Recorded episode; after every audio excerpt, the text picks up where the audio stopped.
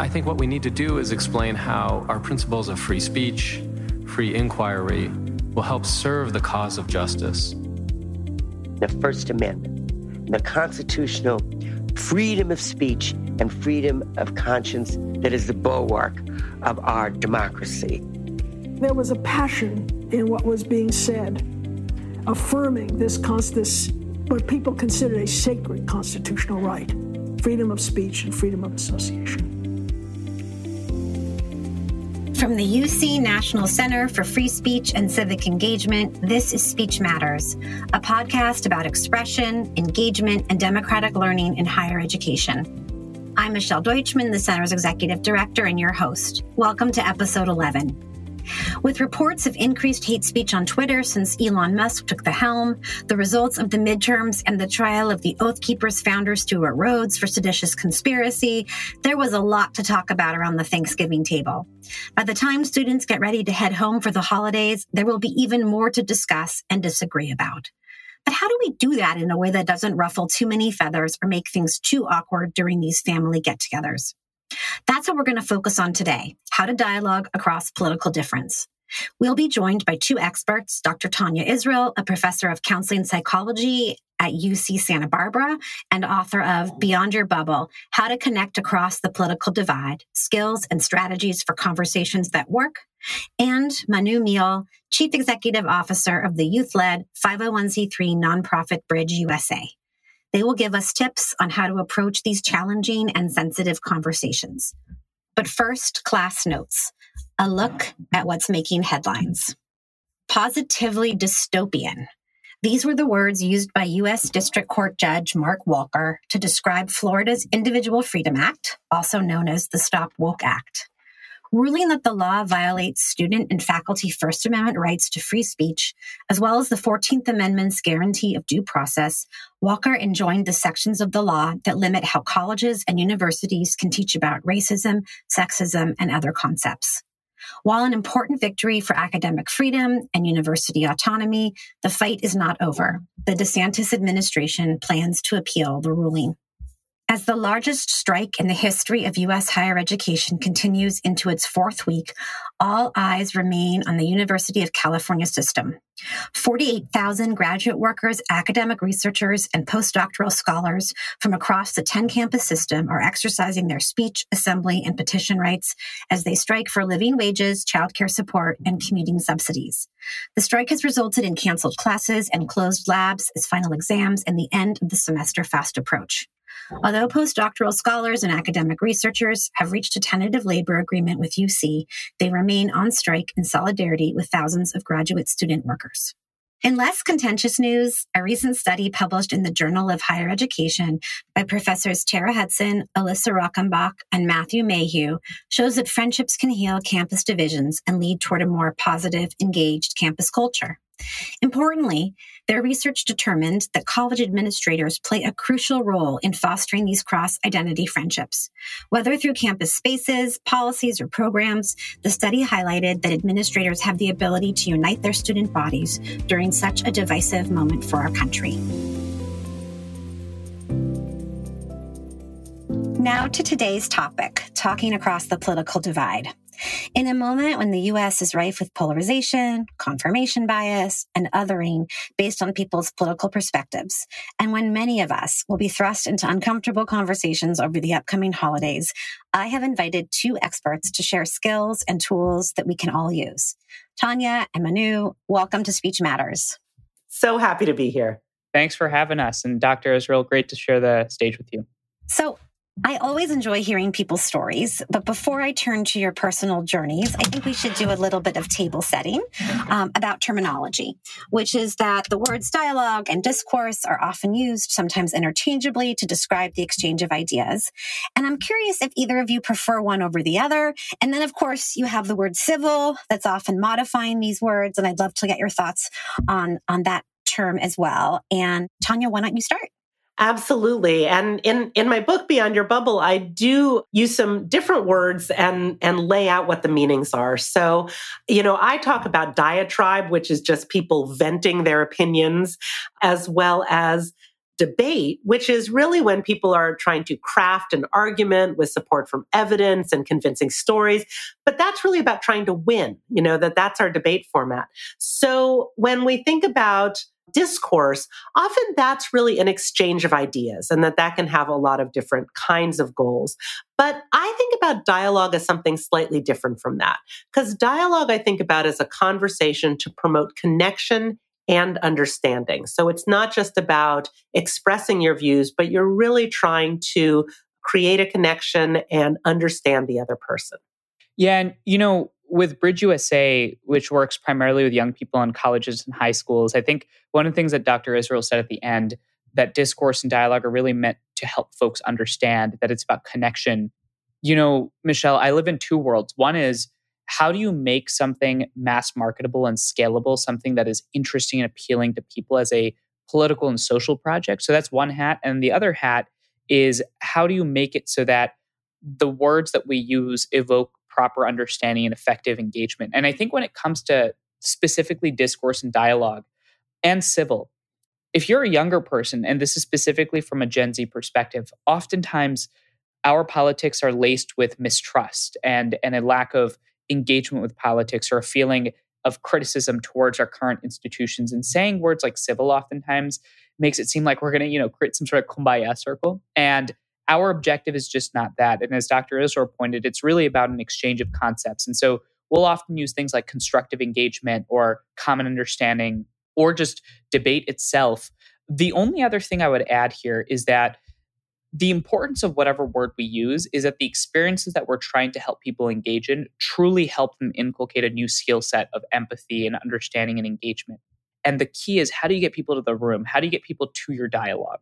So I think it's critical to have that conversation. No, that is really helpful. And I really resonate uh, with that as someone who does work in speech and expression every day. Um, oftentimes, you know, people talk at cross purposes if only because they don't have a mutual understanding of what the subject is or um, about what the definitions are. So I think that's a really helpful place to start. And now I'm going to jump a little bit to each of your personal stories because I'm curious, as I imagine the listeners are, um, to learn more about what inspired each of you to dedicate yourselves to helping people basically through uncomfortable conversations and, like Manu said, to get to the table. And um, as I mentioned at the top, uh, Manu is the CEO and co founder of Bridge USA. And I think it's also key to share that Manu is a Cal graduate. Go Bears. We share that in common. And someone whose work has inspired me since I began working at the center in 2018. He's been a supporter of the center, and I've always appreciated um, our partnership. So, Manu, tell us how did you get to be, you know, CEO of Bridge USA. Michelle, let me first again thank you so much for having us here. You've been uh, both an inspiration of this work, but also a stalwart in trying to understand and navigate free speech at a time of very difficult politics. And so I want to appreciate you. And again, Dr. Israel, it's a, it's a, it's a true honor and privilege to be here in conversation with you. You know, Michelle, what's interesting for me, as you know, is and for anybody else that's listening, I have no interest in politics. I actually have less of an interest in politics working in it for the past uh, four or five years. I started off as a pre med student at Berkeley in 2016. Um, and in 2017, our freshman year, we had in February these massive protests because this speaker by the name of Milo Yiannopoulos came to campus. And for those of you that might not know, Milo was this conservative provocateur. And I remember vividly walking past protests. Now, you know, Berkeley protests everything. We protest big things, small things. To me, it didn't really hit me that apparent until I remember we walked past this cafe and the window was smashed in, and inside it said CNN, UC Berkeley students protest free speech. And I remember looking next to me, and that was where the camera crew was standing. And instantly for me, that was the breaking of that fourth wall. And the next day, it turned out that those protests were actually the largest protests in Berkeley's history since the 60s free speech and anti war protests. And I remember when we were walking around campus the next day, me and some random folks who are now some of my best friends thought the campus community is hurting. People are looking for an opportunity to just resolve our differences. Like, let's just have a space for, for conversation. At that time, we called it talk therapy. And a bunch of people showed up, and you could see that shockingly, people want to talk to people in spaces that permit constructive conversation. So we kept holding that space, and that turned into Bridge Berkeley, which turned into Bridge USA. And the two things that drive me are, are one that I made some of my best friends out of this work who are still to this day committed to this project. But secondarily, is we believe one very simple thing, and that is that you don't have a democracy if you can't talk to each other. It is that simple, especially in our moment today. So, my job is to mobilize and give voice to young people across the country so that we can engage politics in an even more effective and constructive way. Thank you for sharing that story. Isn't it interesting how life can be so strange? If that hadn't happened in 2017, who knows, you know, what the journey would have been like. And now I want to turn to um, Dr. Tania Israel, who holds a PhD in counseling and psychology, a master's degree in human sexuality education, as well as a BA in psychology and women's studies. Her scholarship focuses on interventions to support the mental health and well-being of lesbian, gay, bisexual, transgender, and queer individuals and communities. Tania, how did you find your way to this book and to focusing on connecting across political divides? Uh, thank you so much for asking. And I also just want to say, Manu, I love uh, hearing your story and this idea that we can't have a democracy uh, when we can't talk to each other. I think that's really essential. And what brought me to all of this uh, was a about 25 years ago. So when I was closer to Manu's age, uh, back in the 1990s, I started a group to bring together pro-choice and pro-life people to have dialogue with each other. I had been doing work on the pro-choice side and I was honestly just tired of being angry at the other side. And I wanted to try something different. And I heard a piece on the radio about uh, this group in St. Louis that was bringing together pro choice and pro life people. And so I found them, they sent me materials, and I started this uh, in the town where I was living. It was an absolutely transformational experience for me because it didn't change anything about how I felt about reproductive rights, but it changed so much about how I felt about people who disagreed with me about it. And just being able to really understand things from their perspective rather than from rhetoric, from bumper stickers. It was so essential to hear somebody lay out their views within the context of their own values and experiences. So, unlike Manu, I did not then start an entire national organization based on my experience, but I did take it with me and it's really influenced me over the last several decades. So that as I have been doing my uh, work, which has primarily been on psychological interventions to support LGBTQ folks, that's brought me into experiences where I've been uh, in contact with folks who aren't on the same page that I'm on around sexual orientation, around gender identity and expression. And so it's given me opportunities to be able to engage in dialogue across different views and values. So then the 2016 election happened it was so clear to myself and really everybody that we were having trouble connecting across this divide in our country. And so I wanted to start creating resources and um, having taught listening skills for decades and having had this experience, I thought, well, really, I might have something that I can offer. And that's what really brought me to this work more currently. Thank you for sharing that. Both fascinating stories. And I think we're really hitting on, you know, some of the key issues right off the bat, which is like the feelings of like anger and then also the connection to democracy. And, you know, we're recording today as the last Senate seat, you know, is being decided. And as we think, you know, back on the midterms and look forward to the you know 2024 election. And i think all of these issues are just at the forefront. One of my favorite parts of your book tania is something that's called the flow chart that will resolve all the political conflict in the country.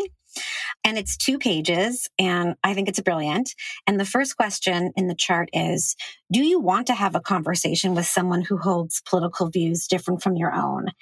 And i kind of wanted to ask you why did you start there so I will talk about why I started there in terms of the flow chart and then why I started the flow chart where I did. So that was the first resource I created. And I thought, well, okay, I want to help people to have more intentional conversations, really thinking about do I even want to be in this conversation? And if I do, what are my goals and how is it that I can achieve those goals? So I laid that out. It actually is like started in a one pager and it takes people through thinking about how they're having those conversations. But the first question is really, do you even want to have that conversation? And if you don't, then the answer is move along. This chart is not for you.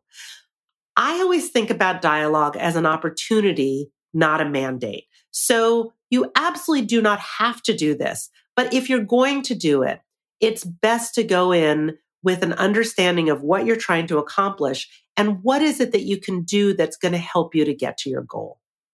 And, you know, Manu, I want to take a minute to just ask you, because I think it, it piggybacks on what Tania was saying, which is that, you know, how do you go about finding the people who want to have the dialogue? Because that seems like a, a key aspect of Bridge USA, right? Is that we're not mandating or compelling people to do it. It's, it's voluntary. So how has that worked? Um, and, and do you find that the appetite is significant for this kind of exchange?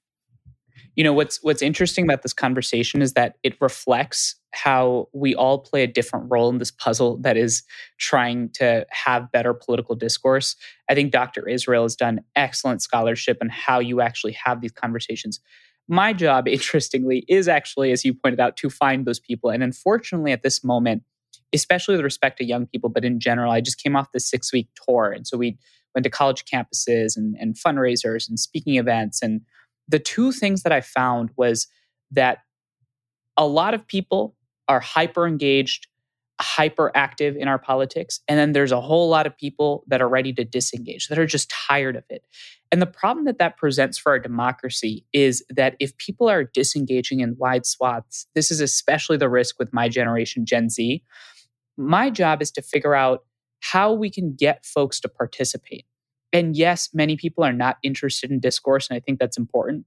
But what matters in this moment is articulating and helping people understand that the fundamental unit of our democracy is people. And if people can't communicate, we can't have any sort of realization of the ambitions that people aspire to, whether it is having a better job or better tax policy or climate or whatever issue it is that you care about. And the only thing that I would add here is that with respect to dialogue and discourse, we have to start thinking about articulating it in ways that makes people associate it the process itself with agency. That if you actually participate in conversations with people that are different than you, not only are you putting yourself through an intellectually challenging task that'll sometimes trouble your opinions, but importantly, what it does is, as Dr. Israel pointed out in her story of getting involved, is that it helps you be a better participant. It helps you be a better person.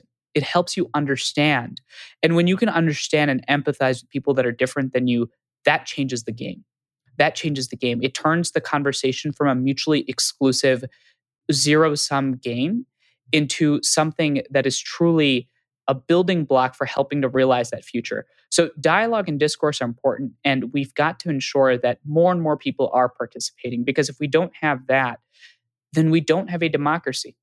Well, and we certainly don't need more reasons why we may not have a democracy. It's so interesting. As both of you speak, I see more and more how your work kind of goes hand in hand, like you were saying, Manu. And Tania, I want to go back to you and, and ask you if people, right, they say yes to your initial question, they do want to have a conversation with someone who holds different political views. What are some of the most common obstacles have you found to doing so? So, one of the things that happens is that our perceptions of who we're going to be having those conversations with sometimes keep us from actually wanting to engage. We tend to have an idea that people who are on the other side of the political spectrum are um, extreme, they are misinformed or uninformed, they're irrational, and their morals are not very strong, or they're kind of uh, morally bankrupt or even hateful people.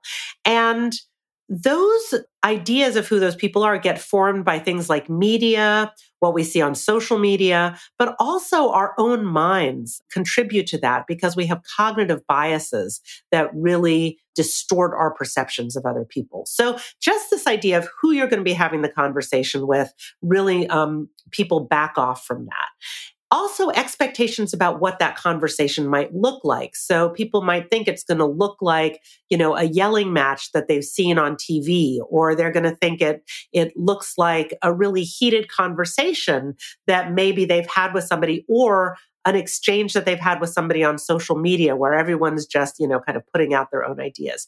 So all of those things can um, really inhibit people. And then finally, the thing that gets in the way, I think, is not having the skills to really engage in the conversation in a way that's going to be effective. So I always emphasize the importance of listening, of how we deal with our emotions when our buttons get pushed, and also how we share our own views in a way that can be uh, best heard by somebody else. Well, you're definitely singing my song um, with the not having skills because I'm often telling people when I go and speak to you know universities and administrators and students and others that you know we spend a lot of time pe- teaching people mathematic equations and foreign languages and how to write the five paragraph essay but we somehow just assume that people are going to show up on a college campus and you know know how to engage with people across you know very challenging and difficult issues and that's not the case and i i think one of the questions i have for both of you is from your various perspectives as sort of you know someone engaged in the field and as a scholar what do you think universities um, can and should be doing to help build those skills? Or maybe you want to say that they don't have a responsibility. I didn't mean to have that assumption. I just no, no. They they they absolutely. I th- from my perspective, I think they do have a very solemn responsibility, and and here's why. You know, I was at this conference in Southern California a couple of weeks ago, and this interesting point was brought up, which is that the university is the second oldest institution in Western society after the church which was fascinating to me. And I think that especially in our political moment today, where things are hyper technical and moving so quickly, we forget that these institutions that we have are the backbone of, of progress, of the Enlightenment, of moving humanity as a whole generally forward, even though there's a lot of setbacks along the way. And given that the university is the second oldest institution in Western society, what we have to think about is that asking that question reverse what if universities are not the place for dialogue and discussion and, and intellectual advancement? Then what is? Right now, given how isolated everybody is, given the fact that our lives are even more virtual, there are very few places left in our society where people of different backgrounds are naturally in engagement with each other. The only two places I can think of is education, the classroom, and the workspace and even the workplace now is becoming substituted for the virtual world. So if you start off with the assumption that democracy requires people and those people have to be able to engage and coexist and fundamentally deliberate, and yet there are fewer and fewer opportunities for people to meet people, then by definition, I think the university and by default, the university not only has that responsibility, but is one of the few places where that responsibility can be carried out in our contemporary moment.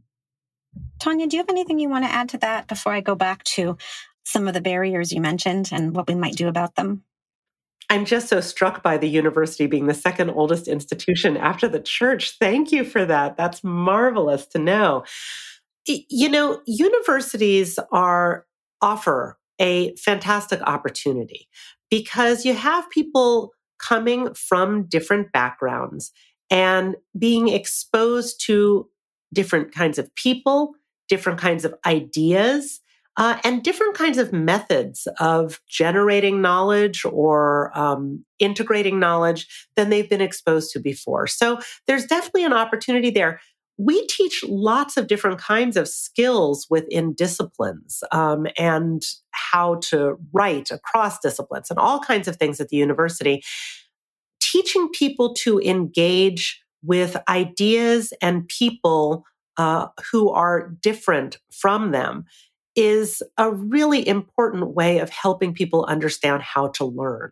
And if a university is not a way, uh, not a place for people to understand how to learn, I don't know where is. And so I do think that there's both an opportunity, but also an obligation and ideally a commitment for college campuses to do that. I do see that happening within student affairs in particular. I feel like that there is effort put into bringing students together, helping them to figure out how to resolve conflicts and how to do things. I would love to see even a more intentional approach to doing that, both um, on the academic and the non academic side of the campus. That sounds good to me. So I realize we're jumping around a little bit. I'm just so excited by all of the different things that you both are talking about. So Tania had a couple minutes to describe some of the obstacles that she think pe- she thinks people face when they're just beginning this process. And Manu, I don't know if you want to maybe mention some of the obstacles that you've encountered working with kind of the 18, the largely 18 to 22 set, and in particular, if either of you has thoughts about this idea of sort of changing the paradigm from like, I'm right, you're wrong, or, you know, you know I'm going to try to convince you or I'm going to win to more of this idea of just seeking an understanding of alternative viewpoints. And have you found that that framework has been met, you know, with success or with hesitancy or reluctancy or all of the above, maybe? I want to actually, Michelle, defer to Tania on this one first because Tania occupies a very unique uh, space in this conversation, given her background, but also given sort of their uh, their focus on producing intellectual sort of firepower around this work. So, Tania, I want to first defer to you, and maybe it's the student in me coming out, but, but I want to go to you uh, on this first, and then I'll come to it. Absolutely. So, in terms of how we actually get people past the barriers, the first thing I always do is I say, what is it that draws you to you know this workshop this book this work in some way of bridging the divide? And reliably here are the answers that people give me. They say there's someone in my life who i want to stay connected with but we're having trouble doing this because of our differences. Other people say i'd like to persuade or convince someone to see things the way i do. Some people will say i want to heal the divide or find common ground and then finally, some people say, I simply cannot understand how people can think or act or vote as they do, and they want to gain some insight. So, as I lay those out for people, the thing that will help someone to achieve any of those goals is dialogue is a connection that promotes understanding. Because if you're trying to convince someone, the best way of doing that is not by laying out stats and slogans to support your side. That's actually not going to persuade them. If you're trying to find common ground, you need to know where they're coming from. So, for any of these things, this is the direction to go with it. And so, I think people realizing that in order to achieve the goals that they have, then there is something that they can do. And the other great thing is that the skills that I'm talking about are teachable and have a strong base of evidence that they will work. So I think that giving people some optimism and some hope that this is an approach that will be valuable and will help them to achieve their goals. I do have to add in one caveat because one of the things that I learned from doing this work is that people actually sometimes have more than one simultaneous goal they want to maintain a connection, but they also want to express their views freely with as much emotion as they have behind them.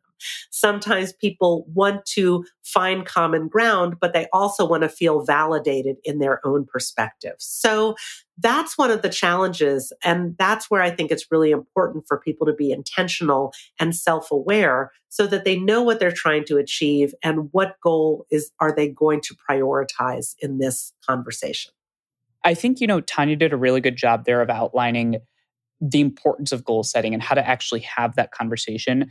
What I spend most of my time thinking about, what keeps me awake, is why aren't people jumping out of the woodworks trying to seek common ground? Like, why is it that, you know, young people are so versed to discourse on college campuses? Or why does it seem like we have this knee-jerk reaction to dialogue? Like, you know, when I when I talk to folks about dialogue and discourse, it sounds like a life sucking experience. you know, like people aren't like, well, I'm going to think about having a conversation with someone that's different than me. And that's going to not only spiritually fulfill me, but it's going to be very exciting. And so my thinking is oftentimes around that. And with respect to Bridge, I try to think about our generation's experience.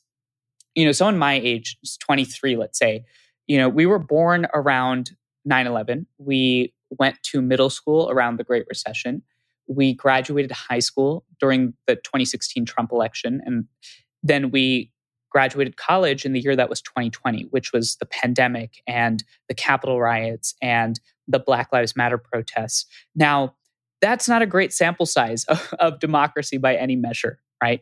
And every generation has its tests. But I think those sort of four to five formative experiences have made my generation uniquely skeptical. It's made our generation uniquely frustrated about the prospect of democracy. It's made, as according to a recent Harvard IOP poll, our generation uniquely apathetic towards the prospect of achieving change through democracy. I think only 46% of young people indicated that they believe democracy is a system can lead to progress. And the problem with that is that presents a really systemic root cause challenge to the notion of actually having speech and discourse. Because definitionally, the reason why you believe in discourse and dialogue, as, as Tania was saying, is because you believe that it not only makes you a better person, but we can achieve some common goals. But if you are disenchanted with democracy as an institution, then all of a sudden the causes for having that discourse get thrown out the window. And so I want to highlight something that Tania said in their comment, which was that we have to make it so that there's hope in this process. That when you engage a conversation, that not only does it again make you a more interesting, fascinating, better advocate for your ideas, but that it's a life-giving experience.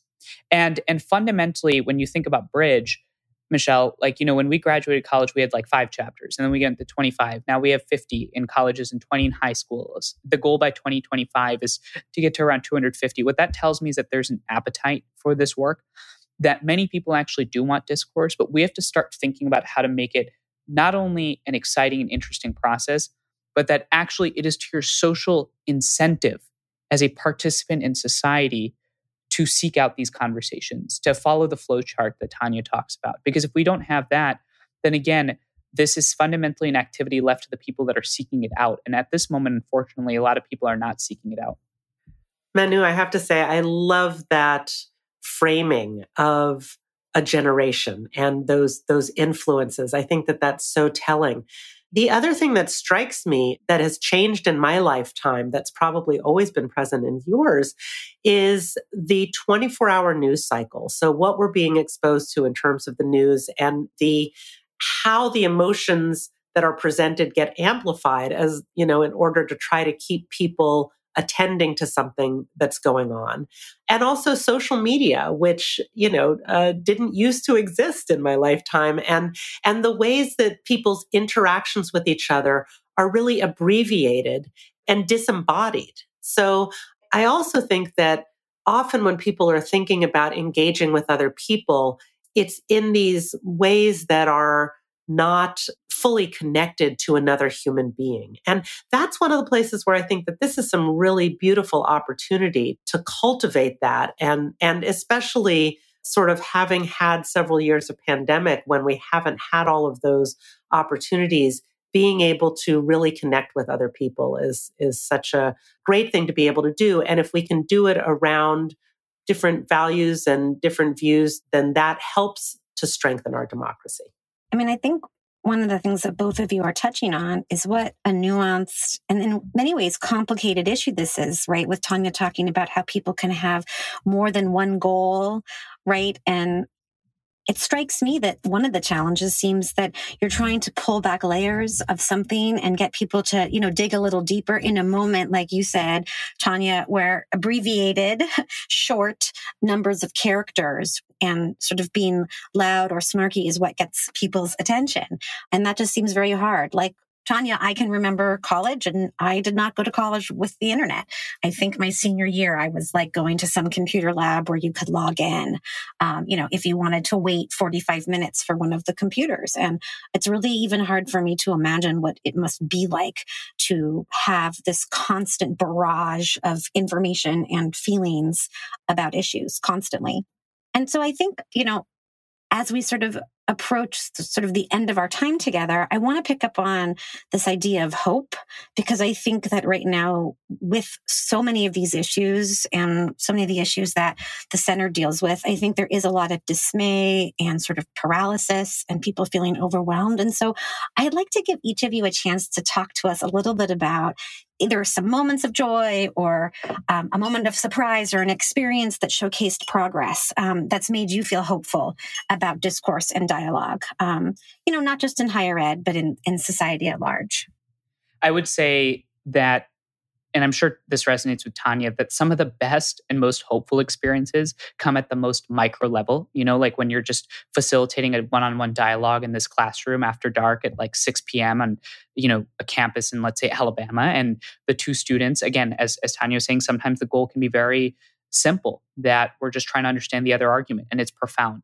But I want to challenge this frame of pessimism a little bit. So we had our summit Michelle, and uh, our student summit in 20 in April of this year. It was our first summit after the pandemic, which is super exciting for all of our young people. And we had, I think, about two or three students from every chapter there.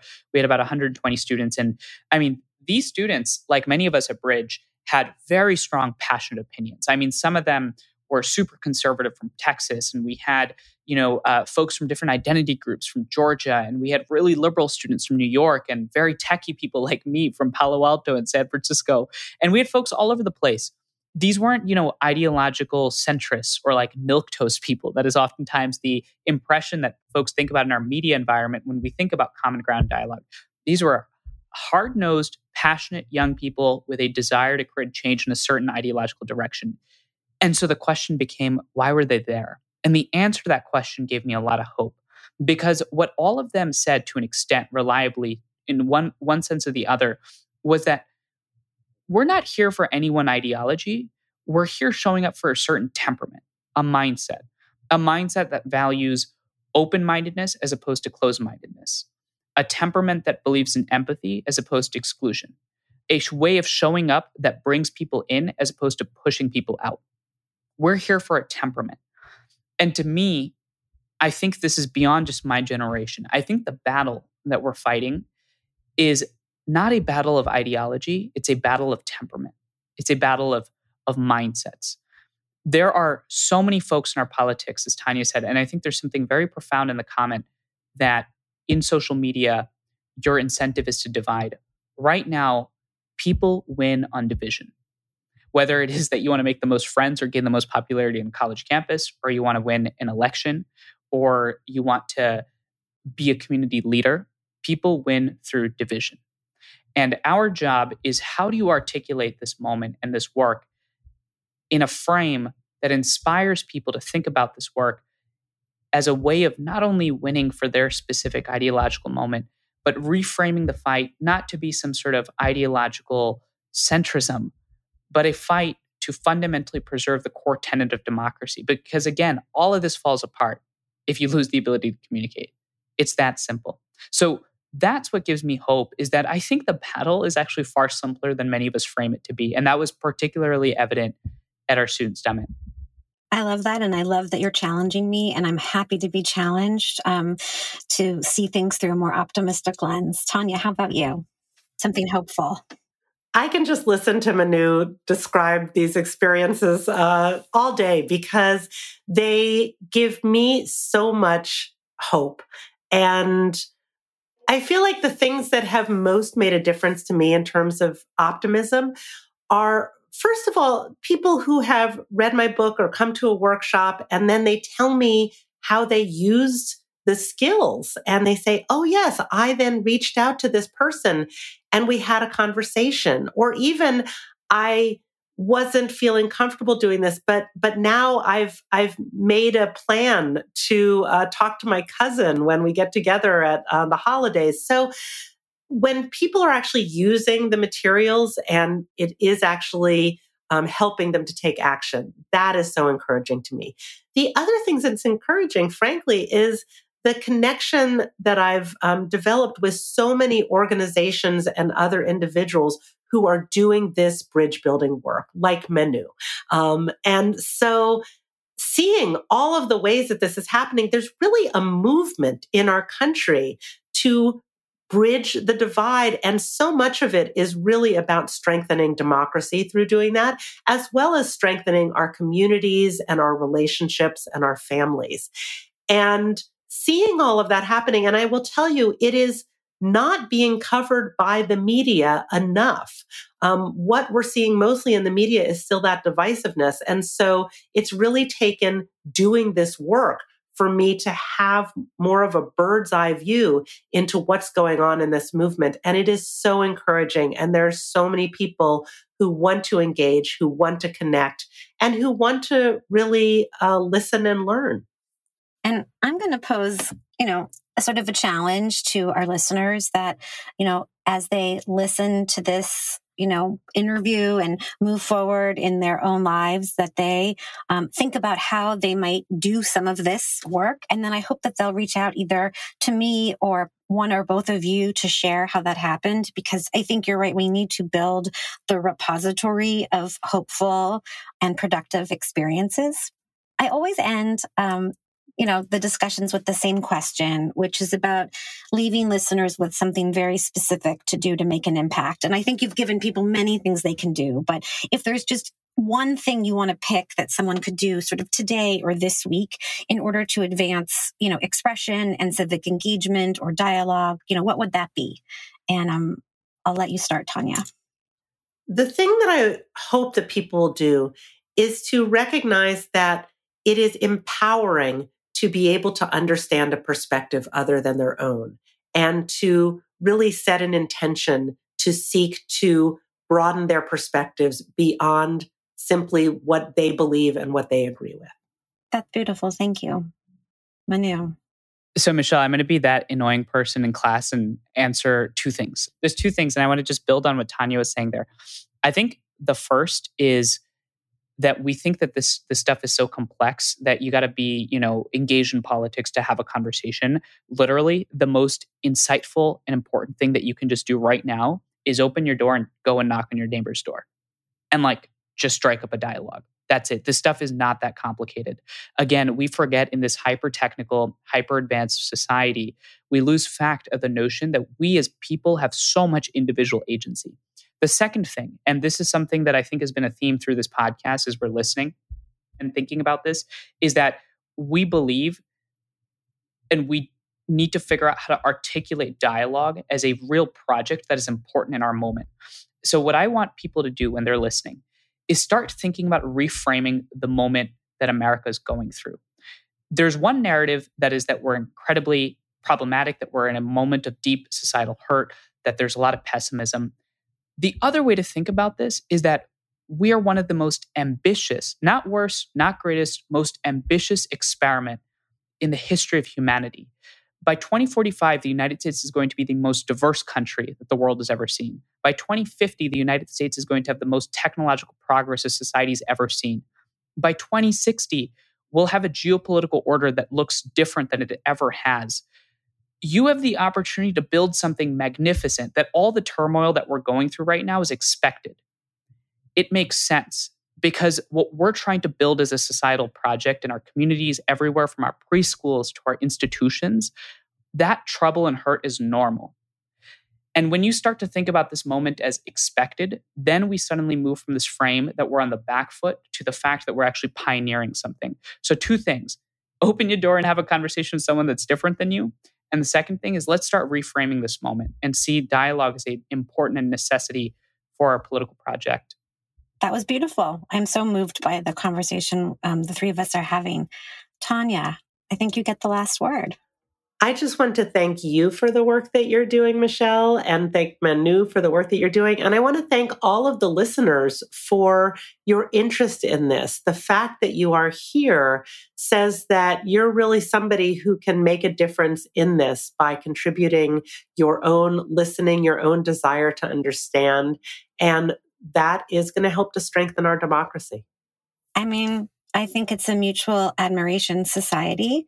And I am grateful to both of you for taking time out of your schedules and out of, out of the essential work that you're doing day to day to talk with me and talk with our listeners.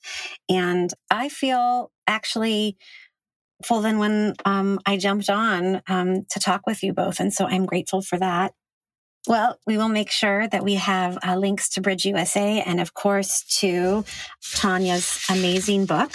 Uh, and um, that you can have access to learning how to get beyond your bubble with um, this episode. And with that, I want to thank both of you again and um, wish you a wonderful holiday season that hopefully includes many um, interesting and uh, thoughtful uh, conversations with people that uh, may not see things the same way as you.